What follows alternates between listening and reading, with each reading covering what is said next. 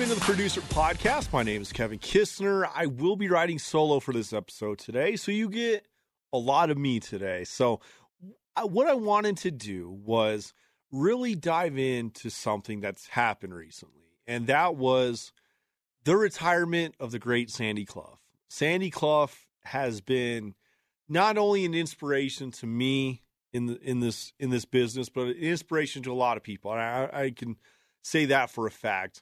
And he is he announced his retirement recently, but I haven't had a chance to you know say thank you enough to him. You know, I put a nice little message out on Twitter, a, a little thread, but on this episode, I really want to dive in and give a little tribute to him, but dive into stories that you guys might not have might not have heard from behind the scenes or or even on air that he's told on air. Um, but you know, I've I've had a chance to really work with Sandy over the years, and um, you know, I started in this business back in 2011, and it so that's gosh, what's been? I'm going on my 11th 11th year in this business. That's that's crazy to think about. But I interned here at the Fan back in 2011 during the Tim Tebow season, and then the off season going into Peyton Manning in his first training camp. But I'll never forget hearing all these stories about Sandy Clough. My dad, you know, my dad grew up listening to Sandy Clough. And he would tell me, man, we'd be on the school bus riding home and he'd be on there talking about the Broncos and bashing the Broncos and, and all this good stuff. And I'll never forget sitting there, I'm like, man, Sandy, Sandy might scare me. And I'll never forget, I was here in the radio station, I was out in the lobby, and this is the first time I ever see saw who Sandy Clough was. And Sandy was I'm sitting there because I was in I was interviewing for um, I believe it was a promote in a promotions internship up the, with KYGO up the hall. And I'll, i remember sitting there like super nervous, and I hear this person get out of the the elevator talking to somebody else, and I was like, "That's Sandy Clough," and that was the first time I was like, "Oh my gosh, like that's the legend right there," and I'm scared. I was really scared. But as time went on and I finally got to work with Sandy Clough, and I'll tell you, I really got to know Sandy when I was working the front desk. And for a lot of you that don't know, I was I started off here as a part-time employee working the front desk. I was a receptionist for for uh, Lincoln Financial Media, and then it became Bonneville International here. And I was working the front desk for. So if you came in to get a prize, there's a good chance you probably saw me, you know, at that front desk.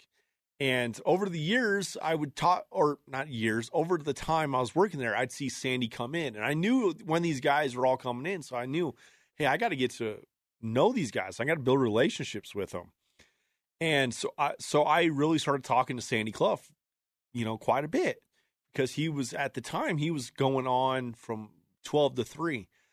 And I never forget, I would talk to him going in before the show. I would talk to him after the show, possibly, depending on what my shift was like.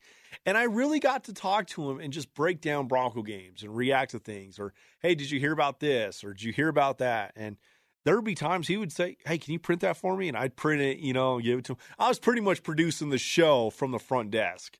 I mean, I was giving him more stuff. I there was a producer one time, I forgot his name, but he came out of the studio, came all the way to the front desk to talk to me and said, Hey, where did you find this article at? Or where did you hear this audio at? And sure enough, I would like help out, you know. So I was producing Sandy from the front desk. But as time went on, as I was a board op and, and moving into the producer world, I was I interviewed to be Sandy Clough's producer when he went to late night. And sure enough, I was work. I ended up getting the job as Sandy Clough's producer from nine to eleven, and it turned into nine to twelve um, over the over time. And I'll never forget working with Sandy Clough because you get to learn so much about the business, about how Sandy's brain works. And eh, look, I'll say this right now for anyone out there that thinks, man, Sandy Clough, he's such a mean person. He's so rude to listeners and all that stuff. It's completely false. All right. Sandy would sit after shows texting everybody uh, that text in, and he would reach back out to be, reach back out to him. That's just who Sandy was. he would take time out of his day to talk to the listeners on the text line. It's a good thing he didn't have Twitter because he would be reaching out to Twitter, uh, to people reaching out to him on Twitter. He would reach out back out to them all day long, and it would his his thumbs might fall off for, from so much tweeting and stuff. But my favorite thing about Sandy is every day before the show, I would give him a call. You didn't know how long you were going to be on the phone with Sandy Clough. There would be days where I would be in my room at home calling Sandy, written everything down of what I thought we would be talking about to get ready for the show, and he would come up with another idea. And from there, it was kind of like, what's the theme of the show going to be today or tonight? And it was going to be, hey, I really want to pound on the running back situation. So for three hours, we would sit there during the show and come up with all these stats and all this info and stuff to make your the argument Sandy was going to make. And it would be he would make references to possibly the you know, I'm just using the Broncos running back as an example. You know, he would possibly go out and find stats from Terrell Davis in this offense. He would go find quotes from former coaches, from Bill Walsh, who ran the West Coast offense. He would go and find quotes and stats and sayings from these legendary people, and it would help back his argument up. But then he would use audio from Coach Hackett, again, using him as an example. He would find audio of the head coach. We would play clips of that and, you know, and react to the running backs. You know, it was stuff like that that just really was like, wow, this is how Sandy's brain really works.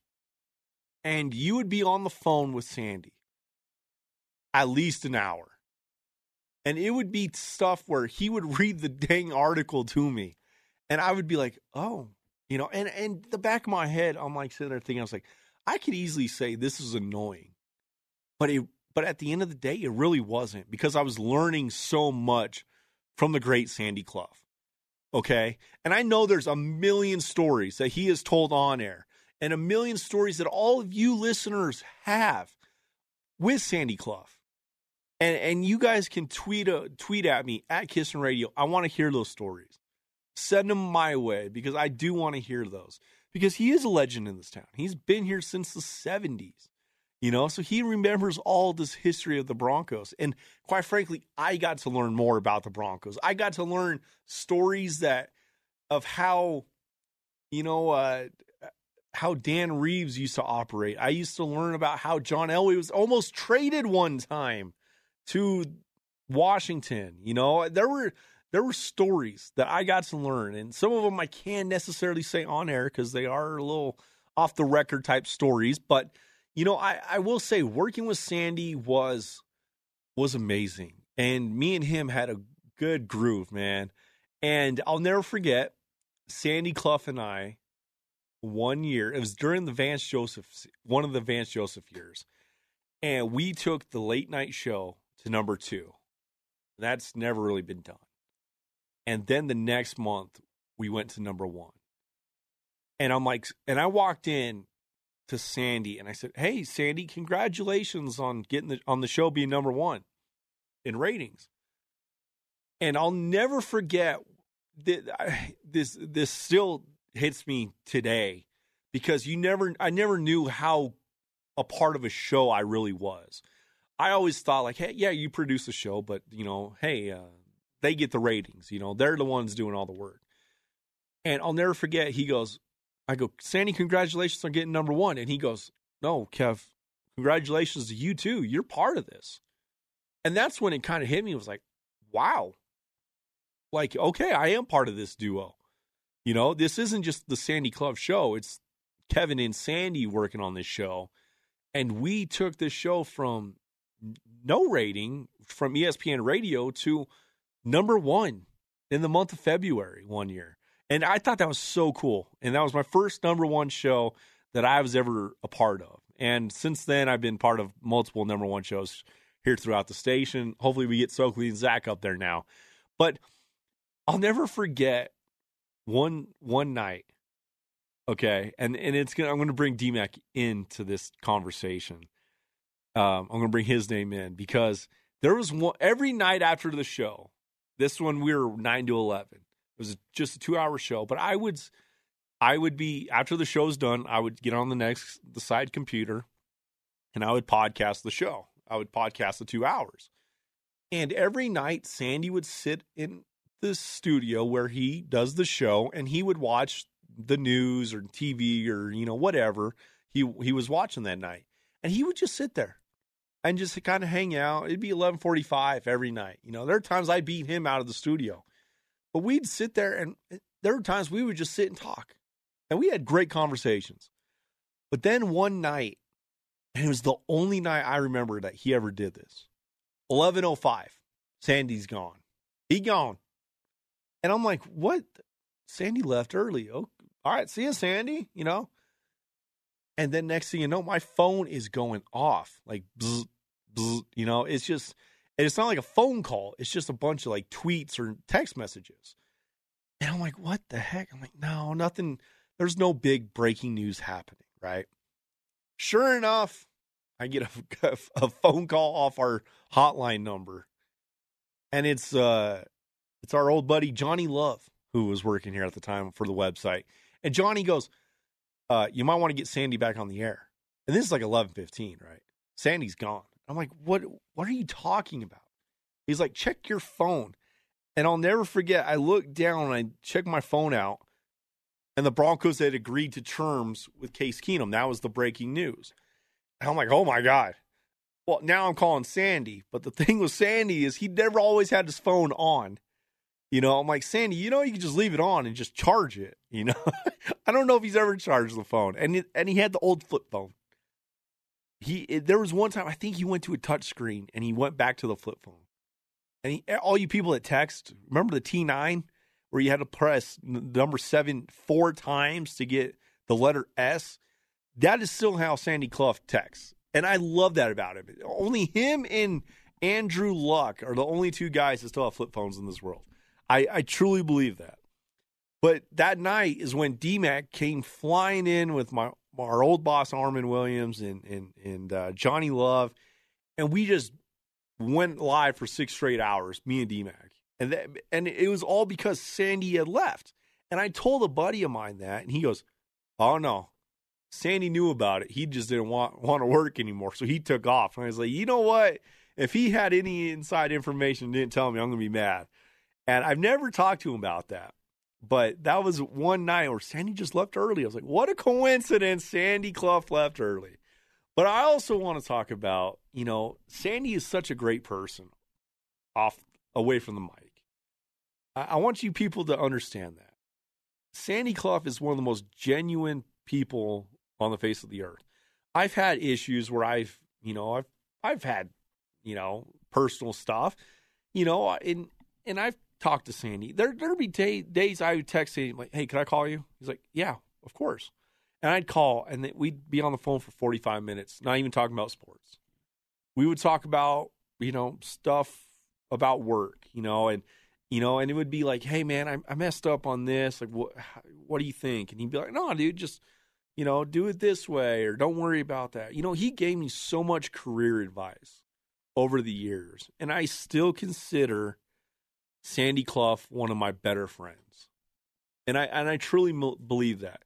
You know, I've been to Sandy's house. I mean, he's such a great guy. His family is so amazing. I mean, they they really are. And the chances I've gotten to chat with them briefly, you know, they're so fun.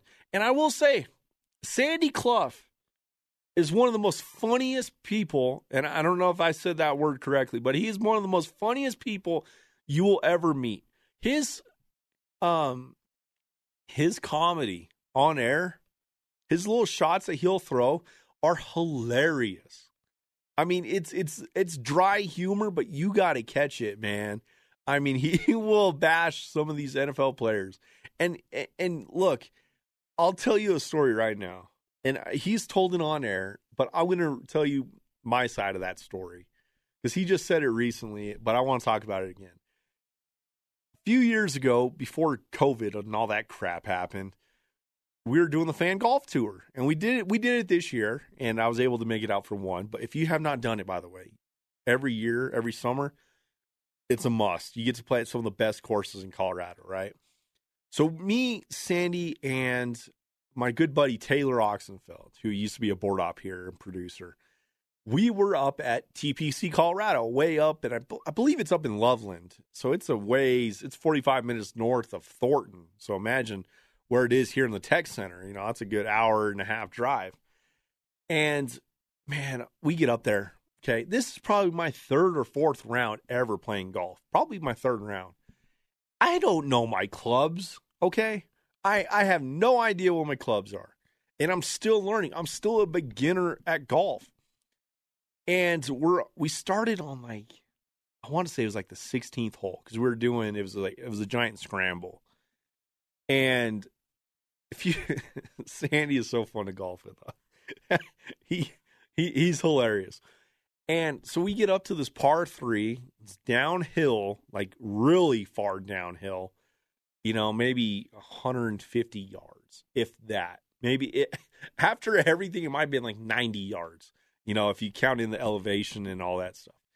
So, so Taylor is a really good golfer, and he would tell me usually what club to use. So that's how I was kind of just. He was kind of my caddy without being my caddy. But there was this one time I get up there, and Taylor's gone. He's like, "I'm going to hit up from these other tees." I'm like, "Dude, I don't know. I don't know what I'm doing." And Sandy gets up and he hits one, and it's just just to the left of the green. He ju- he just missed it by a couple feet. And so I get up there, I tee it up, but I don't tee it up too much.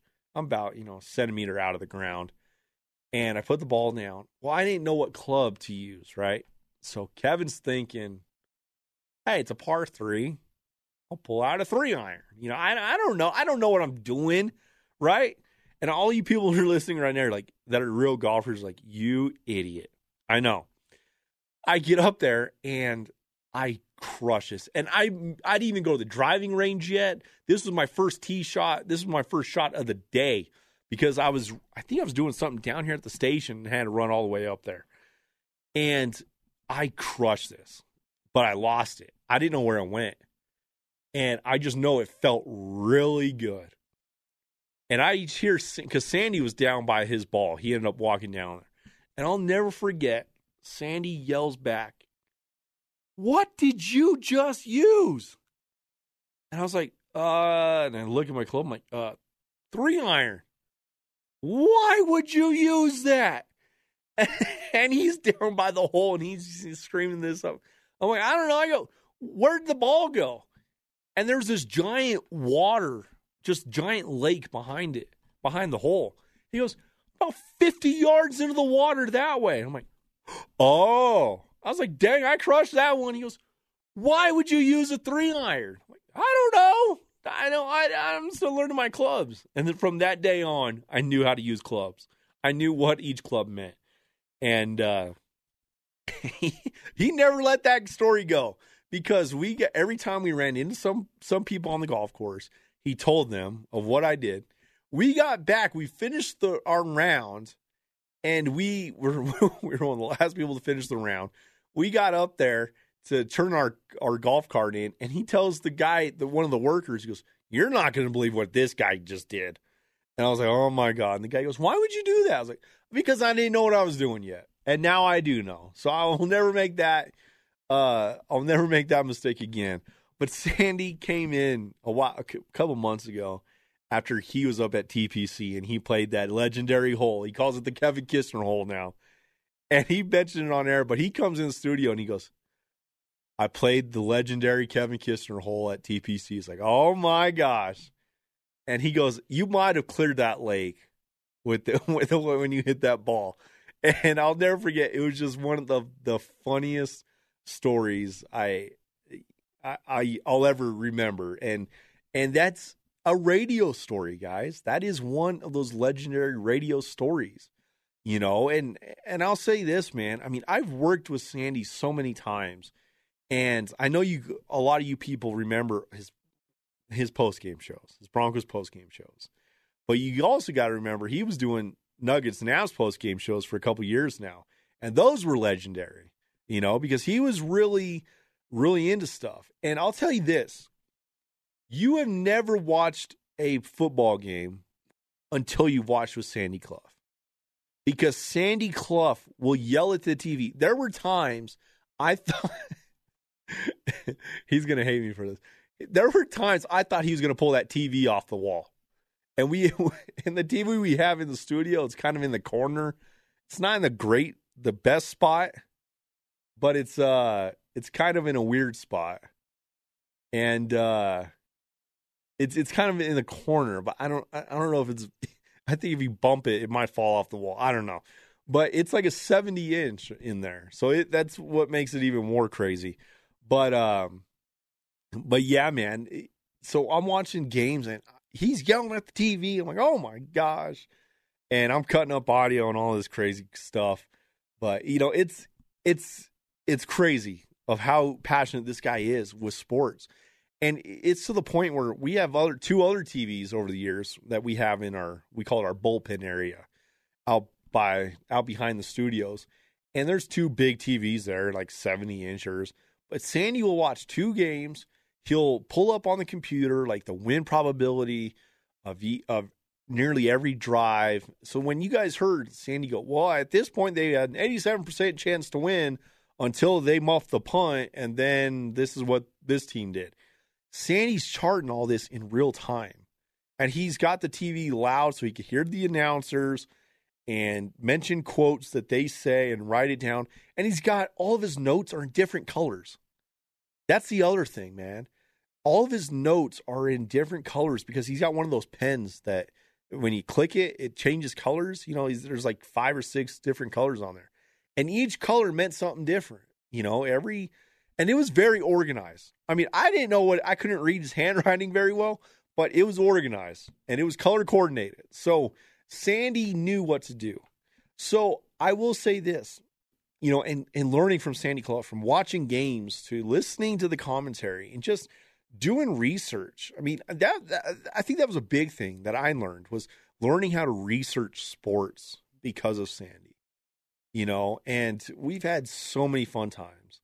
You know, we've gone to lunch a number of times and we just, you know, we just talk, man. We can talk for hours. There are days where I would be running in the studio for just something, and I'd see Sandy in here, and next thing you know, we'd be reacting to the Broncos game, finding it, see him that so far that week, and it'd be like a thirty minute conversation. Like Sandy, I got to go. Like I got other stuff I got to do, but I love chatting with you. You know, so I do want to say, from the bottom of my heart, Thank you so much, Sandy Clough. Thank you not only for what you've done to the city of Denver, what you've done to the radio business here in De- in Colorado, but the stuff you've done that's impacted me. That is it's unbelievable and I can't say how thankful I am to as one of the youngest people ever in this radio station's history to be working with Sandy Clough. You know, the age barrier probably wasn't very close. And I'm not calling him old. I'm just saying it was a big age barrier. But man, did we connect like he was uh like he was my age, man. And he was hip. He was hip, man. We played music and he he'd he'd get into it. He'd get into it. I, I kid you not, he he would get into it. So that is to do it for us here on this podcast. But I just wanted to give a tribute and I want to give a shout out to the great Sandy Clough for being such an amazing person, was for having such an amazing radio career and helping the fan get to where it needs to be. Because the 1043, the fan, would not be where it's at if it wasn't for Sandy Clough having a big impact on it. And I truly mean that. And that's a not only do I believe it, it's a dang fact. So if if you ever if you see Sandy out there, just say thank you and just give him a big hug for me. I'm gonna I, I have I haven't talked to him since his retirement, but after after this episode, I will be giving him a call because I, I, wanted to give him a few days. I, I knew his his phone was going to be blowing up, but I wanted to sit down and actually have a conversation with him and tell him how thankful I am to work with him. So that is going to do it on this episode of the Producer Podcast. Uh, my name is Kevin Kissner. This is DenverFan.com. We got Ty Fuji and Kamaje Granderson, aka KJ the Goat. I think that's his Twitter handle. They will be doing the episode on Tuesday, so stay tuned for that. And uh, we got a lot of good stuff coming, so stay tuned. This is the producer podcast on DenverFan.com.